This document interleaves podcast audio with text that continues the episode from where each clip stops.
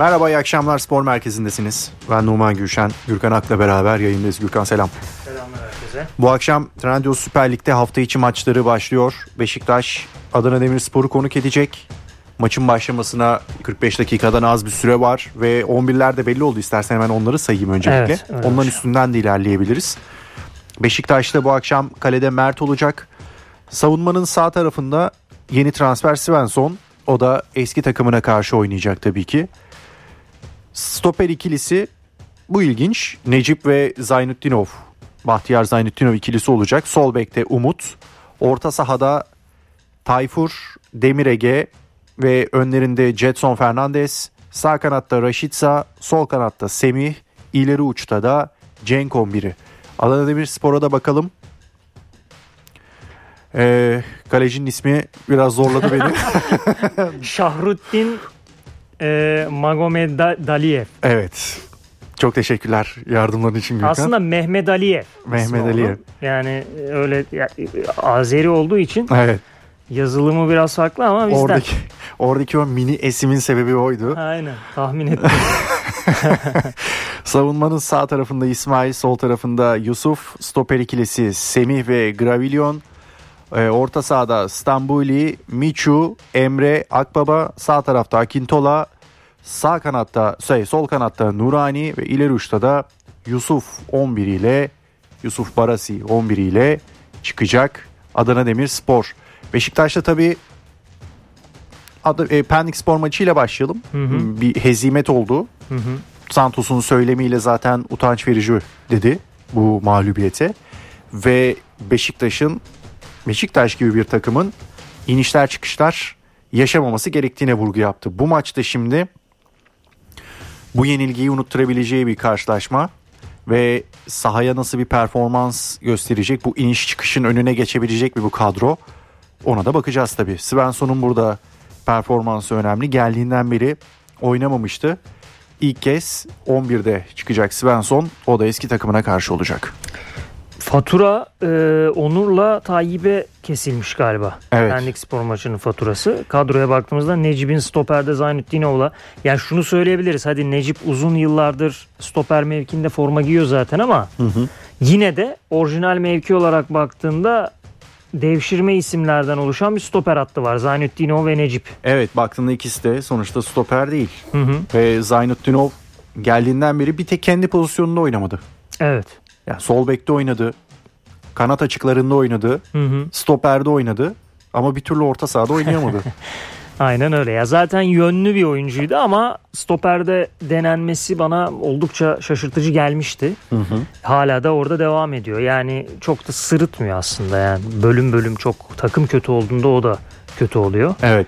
E ama sağındaki sondaki oyuncuların performansı doğal olarak çok önemli. Çünkü orijinal bir stoper olmadığı için sallanıyor hemen bir kademe hatasında. E, onun dışında kadro e, ben Necip'i orta sahada Tayfur'un yerinde bekliyordum. E, bu kadro çok yeterli bir kadro değil elbette. Ya orta Yani- saha çok heyecanlandırmıyor. Yani özellikle Demir Ege pozisyonunda elinden geleni yapacaktır. Hı hı. Ama yaratıcılık konusunda İşte Jetson'a bel bağlayacak e, Beşiktaş. öyle. Ondan da- o iletişim gelmeyince hücum hattıyla maalesef Beşiktaş duruyor. Ve Tayfur'dan da o beklentiyi karşılayamayınca yani Tayfur o beklentiyi karşılayamayınca o desteği göremeyince orta sahada bir durağan bir orta sahaya dönüşüyor Beşiktaş'ın E, ve ba- üretim burada da çıkmaza giriyor. Tabii çünkü başka alternatifi de yok. Salih de sakat. Evet. Hacı Ahmetovic, Chamberlain hepsi sakat olunca e, doğal olarak böyle bir tablo çıkıyor. Hatta yedeklere baktığımızda bir alıştığımız bir isim de yok orta sahaya alternatif olarak. Yani e, genç oyunculardan oluşan bir yedek e, kadrosu daha fazla. Yani- İşte Rebic, Gezzal, Muleka var. Tayyip, Onur zaten savunma oyuncuları. Kısıtlı Ya çok kısıtlı şu an Şöyle ki Rebic'in niye 11 başlayamadığını bir türlü hala anlayamıyorum. Oyuna girdiğinde de çünkü fark takım halinde fark yaratma konusunda öncü öncü isimlerden biri ol- olduğunu düşünüyorum açıkçası. Verdiği paslarla ve o oyun açma konusunda değişiklikler. Tecrübesi kalitesi çok belli bir isim oynadığı takımlar performansları Milan'daki 2019-2020 sezonu performansı çok etkiliydi.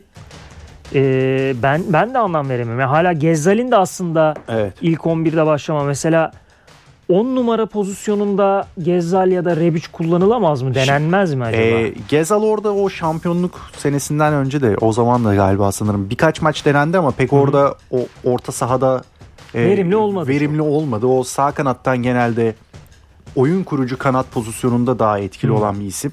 O en iyi Hı hı. dönemlerinde. Ama sen konuşurken mesela aynı Rebic düşüncesi benim de aklımdan geçti. Madem her oyuncuyu siz devşirebiliyorsunuz pozisyonlarda. Bu kez bence mesela e, Jetson'un yanında sol kanada doğru kayabilen Hı hı. bir Rebic'i niye değerlendirmiyorlar? Dizilim değiştirilebilir. Evet onu da merak ediyorum açıkçası. Mesela bir örnek daha vereyim. Raşit Say'ı zaman zaman Okan Buruk 10 numara pozisyonunda kullanıyordu hatırla. Doğru. Milli takımda da zaten o pozisyonda Evet oynuyor. oynuyor. Mesela Raşit Say'ı 10 numaraya çekip Kanada e, Muleka ya da Rebic hamlesi ya da Gezzal hamlesi gelebilir bence. Bence de. Semih'i kesmem. Semih çünkü gayet Evet. performansını veriyor. Bence Beşiktaş'ın en büyük kazanımı bu dönemde. Ee, ama farklı opsiyonlar görmek istiyordur bence Beşiktaş taraftarı Yani da. çünkü şöyle bir şey var. Ya bu kadro ya bu kadroyu Şenol Güneş de çıkarıyordu. Hı hı. Bu kadroyu Burak Yılmaz da çıkardı. Bu kadroyu aynı dizilim ve aynı isimlerle Rıza Çalınbay da çıkardı. Hı hı. Aynı kadroyu Serdar Topraktepe de çıkardı. Şu an aynı kadroyu Fernando Santos da çıkardı. Aynen öyle. Bir farklılık görmüyoruz şu an. E, yani e, ne, değişecek o zaman? Takımı mı tanımaya çalışıyor acaba? Öyle mi yorumlamak lazım bilemedim. Bilemiyorum yani burada açıkçası özellikle Rebic konusu bende çok büyük soru işareti. Niye bir türlü 11 oyuncusu olamadığını çok merak ediyorum. Evet. Adana Demirspor'da bu arada e, Yusuf Barasi bir e, menajerlik wonderkid'idir. Mi? Potansiyel vadeden bir oyuncudur. Genelde Türk takımlarını çalıştıranlar hemen Barasi'yi alır. Türk e, şeyinden dolayı, pasaportundan dolayı e, olurdu da yani. Menajerlik oyunlarında gerçekten çok gelişirdi. Ben o yüzden Adana Demirspor aldığında performansını çok merak ettim ama şu an biraz beklentilerin altında kaldı. Evet. Bakalım kariyeri nasıl şekillenecek. Bakalım. Merak ediyorum. Ee, güzel, keyifli bir maç olmasını bekliyoruz. Umarız olur. E, Beşiktaş açısından aslında bir e, eşik bu. Çünkü Evet. üst üste kazanılan gol yemeden farklı kazanılan iki maçın ardından o Pendik Spor mağlubiyeti acaba oyuncular buna bir reaksiyon mu gösterecek yoksa o karşılaşmanın paniği bu maçta devam mı edecek ben onu merak ediyorum çünkü Adana Spor da çok iyi bir dönemden geçmiyor ama Hikmet Karaman geldi takımın başına Evet. onlar da yeni bir yapılanmayla e, ayağa kalkma peşinde olacaklar son 11 maçta sadece bir kez kazanmış Adana Demirspor. Onlar da evet teknik direktör değişikliği ve Beşiktaş maçı olması sebebiyle bir reaksiyon Hı hı. gösterebilirler. Ya Öyle kadrosuna baktım da Öyle bir Adana. Demir'le karşılaşabilir Beşiktaş. Bir iki pozisyon dışında bayağı etkili isimler. Mişu genç yetenek, Stamboli var.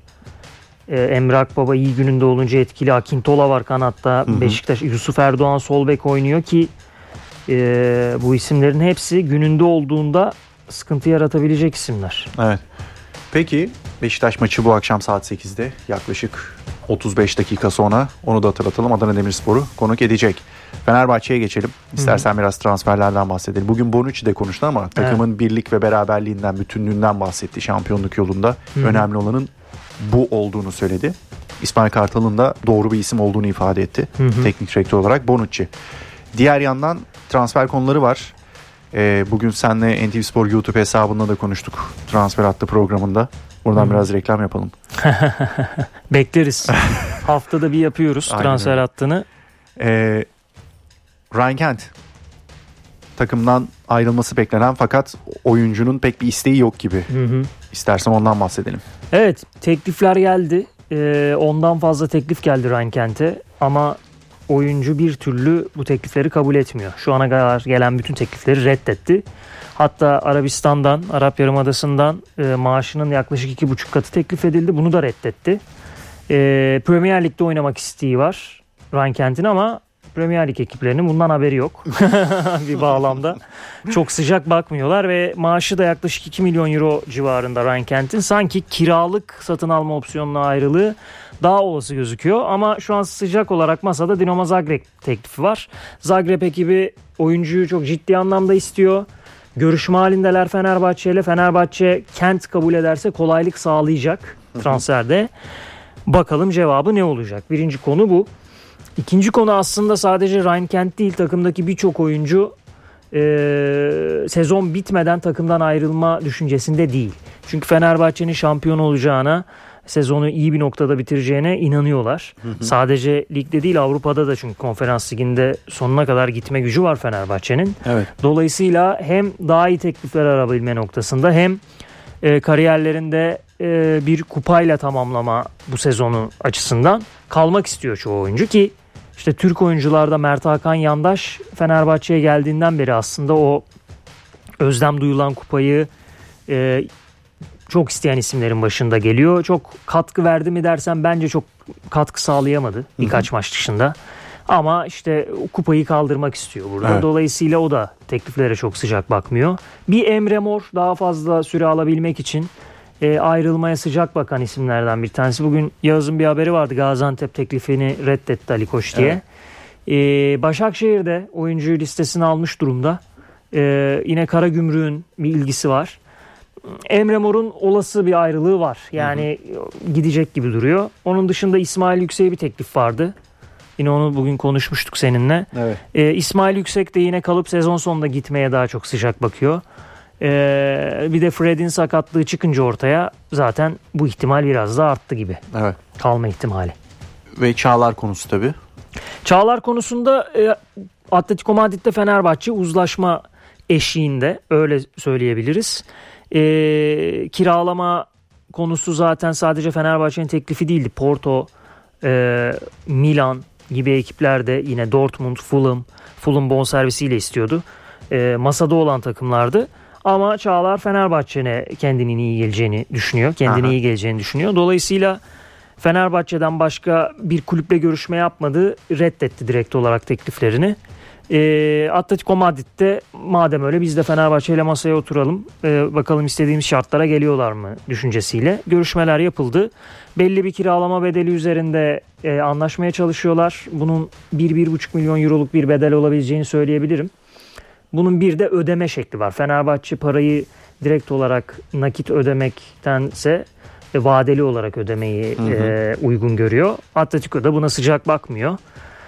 E, satın alma opsiyonu da olmasını istemiyor Atletico Madrid sözleşmede. Evet. E, Fenerbahçe çünkü zaten istenilen rakamlara e, 20 milyon eurolar bonservisiyle gideceği konuşuluyor. Bu rakamlara çıkmaz zaten Fenerbahçe. Böyle bir süreçte yakın bir süreçte eğer Atletico Madrid bir son dakika krizi çıkartmazsa Çağlar Fenerbahçe'yi yakın diyebiliriz. Peki Galatasaray'a geçelim. Bugün Abdülkerim Bardakçı'nın durumu ile ilgili bir açıklama yaptı. Hı hı. Ve 3 hafta oynayamayacak Abdülkerim. En az 3 hafta evet. Trabzonspor maçında sol arka adresinde ikinci derece sakatlanmıştı. Yırtık tespit edildi. Hı hı. Ve onun yokluğunda herhalde Sanchez'in iyileşmesi biraz daha olumlu Galatasaray evet, cephesinden. Ve Sanchez Nelson ikilisi oynayacak gibi duruyor herhalde kalan bölümde. Doğru. Kaan Ayhan opsiyonu da var orada evet, Okan Burun. Onu da deniyor. Ama e, Kaan Ayhan'ın sol bek performans Trabzon maçındaki e, Okan Buruk'un da sol bekteki ihtiyacı hı hı.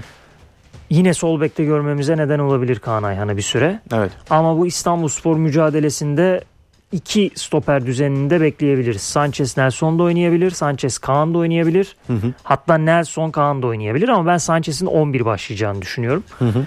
Bunun dışında e, yine o mücadelede Icardi'nin yine yedekler arasında olması da bir ihtimal. Onu hı hı. belirteyim. Zaha'nın performansından dolayı yine ilk 11'de Zaha başlayabilir. Kanatlarda yine Kerem Aktürkoğlu ve Barış'ı görebiliriz. Ee, ama tabii Abdülkerim Bardakçı'nın sakatlığı e, nereden bakarsan bak her ne kadar yedekleyebilecek oyuncular da olsa önemli bence Galatasaray adına. Çünkü sadece savunma anlamında değil hücumda da çok iyi işler yaptı son dönemde Abdülkerim. Ee, Galatasaray için üzücü bir sakatlık oldu. Hı. Fenerbahçe için Fred sakatlığı ne kadar önemliyse bence Fenerbahçe için biraz daha önemli evet. Fred takım kimyasında ama Abdülkerim Bardakçı da bence en az o kadar önemli bir sakatlık.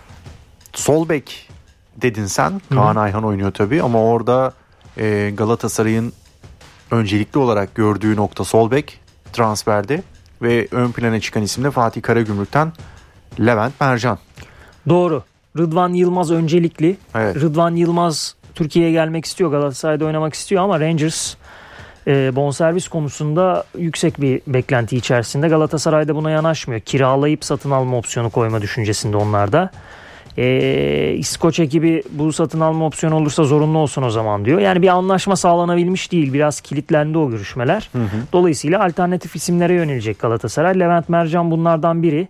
Henüz resmi bir teklif, bir girişim yok ama teknik heyet beğeniyor Levent'in performansını. Türk pasaportu, Almanya altyapısı e, Galatasaray için bir artı olarak görülüyor. 23 yaşında oluşu da yine potansiyel eğer bir oturursa takıma, e, kimyası tutarsa e, uzun yıllar forma giyebilir gözüyle bakılıyor. Bir girişim olabilir ama Fatih Karagümrük'ün oyuncuyu çok bırakmaya sıcak olmadığını da söyleyeyim. Çünkü iki sezondur çok e, süre alıyor oyuncu. Yani değişilmezlerinden birisi takımın. Hı hı. Haliyle e, önümüzdeki günleri beklemek zorundayız. Ama listede olan isimlerden biri.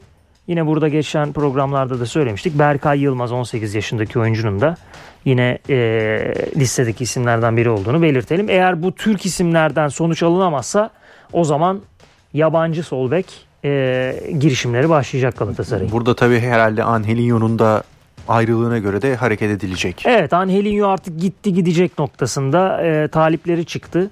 Hem İtalya Ligi'nden hem e, Fransa Ligi'nden Marsilya e, ve İtalya'dan da Torino en istekli takım. E, anlaşma sağlarsa oyuncu Leipzig Galatasaray'la olan sözleşmeyi feshedecek ve Angelinho bu iki takımdan birine kiralanacak. Belki bonservis anlamında da farklı anlaşmalar yapabilirler tabii onu bilemeyiz. E, bu arada taze taze bir Fenerbahçe bilgisi vereyim Galatasaray konuşurken. Tabii. Miguel Crespo sakatlığı vardı biliyorsunuz. Aha. Ee, ilk bölümde takımla çalışmış bugün.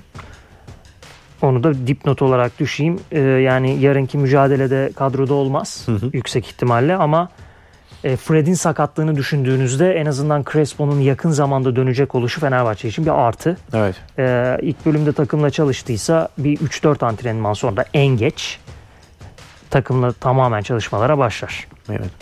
Peki son olarak da son bir buçuk dakikaya girerken yine Galatasaray üstünden devam edelim. Çünkü kanat rotasyonunu da genişletmek istiyor Evet. Galatasaray. Tabi burada biraz ayrılıklara bağlı sanırım yine. Ve Hakim Ziyech şu an Afrika Uluslar Kupası'nda ama onun belki ayrılığına göre hem Türk rotasyonunu genişletmek hem de kanat rotasyonuna katkı sağlayabilmek için Yusuf Sarı ismi ön plana çıkıyor. Yusuf Sarı'nın bir tok e, talibi var. Sadece Galatasaray değil Beşiktaş da istiyor oyuncuyu. E, yine Avrupa'dan durumunu takip eden takımlar var. Kolay bir transfer değil. Adana Demirspor'da biraz her ne kadar Murat Sancak çok ifade etmese de bir mali sıkıntı var gibi.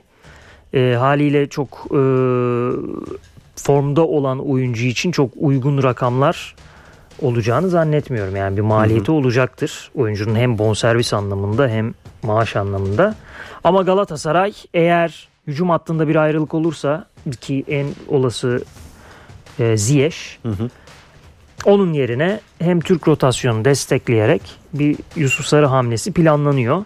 Henüz yine resmi bir adım atılmadı ama önümüzdeki günlerde bu konuyla alakalı resmi bir gelişme de olabilir. Peki. Transfer döneminin tabii tamamlanmasına da iki hafta var. 9 Şubat'a göre biraz daha özellikle belki de son hafta Hı hı. biraz daha hareketlilik yaşar gibiyiz. Evet. Türk takımlarında çünkü biraz daha öyle oluyor. Son hafta biraz daha hareketli geçiyor. Bakalım takip edeceğiz. Spor merkezinde böylelikle noktalıyoruz. Yeniden görüşmek üzere. Hoşçakalın.